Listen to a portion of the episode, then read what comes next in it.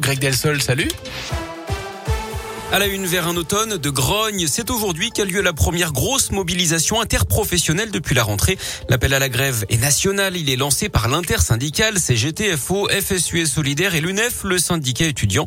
Côté revendication, elle ne manque pas. Jean-Michel Gourgaud est le secrétaire général de la CGT dans la région. Les motifs de mécontentement sont là, de grosses mobilisations ce 5 octobre pour que les salariés euh, revendiquent leur euh, retour sur investissement par rapport à cette crise euh, sanitaire, économique, sociale qu'on a connu, puisque on voit bien qu'il y a des profits énormes qui sont réalisés, des bénéfices records au CAC 40, la richesse des milliardaires a progressé quand même en un an de 40%, soit 170 milliards d'euros, c'est quand même pas rien. Et puis pour les salariés, par contre, eh bien, c'est euh, rien sur les salaires, c'est rien sur les pensions. Par contre, c'est la des prix du gaz, de l'électricité, du carburant, des pâtes, euh, de la charcuterie, des fruits, des légumes.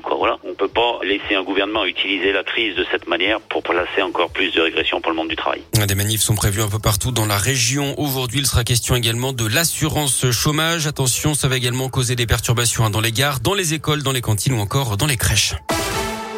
L'église dans la tourmente, la commission sauvée qui enquête sur la pédocriminalité depuis les années 50 rend ses conclusions ce matin et elles sont accablantes. Dans la région, on pense bien sûr à l'affaire Prena.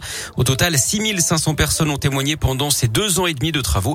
Le rapport fait 2500 pages. Il révèle un nombre effarant de prédateurs recensés parmi les religieux entre 2900 et 3200. Et encore, il s'agit d'une estimation minimale d'après les rapporteurs de cette commission.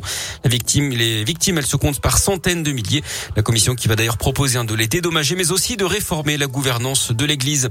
Le coup d'envoi du sommet de l'élevage à la Grande Val d'Auvergne à Cournon, près de Clermont aujourd'hui. 2000 animaux sont présentés, plus de 1500 exposants réunis jusqu'à vendredi. 95 000 visiteurs sont attendus, dont certains candidats à la présidentielle.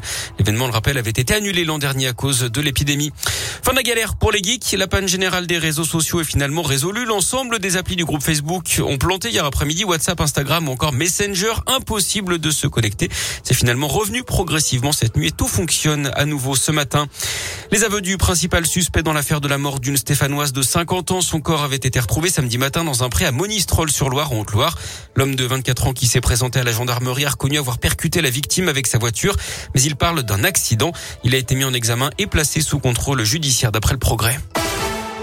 Les suites du derby dimanche soir entre Saint-Etienne et Lyon, d'après le programme, supporter de 23 ans a été placé en garde à vue et sera jugé prochainement. Deux fumigènes ont été retrouvés dans, un, dans son caleçon. Un autre a lui été placé en garde à vue pour avoir envahi le terrain après l'égalisation de Casery sur penalty.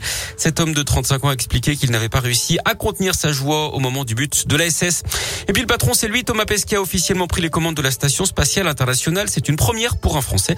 Il va occuper ses nouvelles fonctions jusqu'à son retour sur Terre prévu en novembre.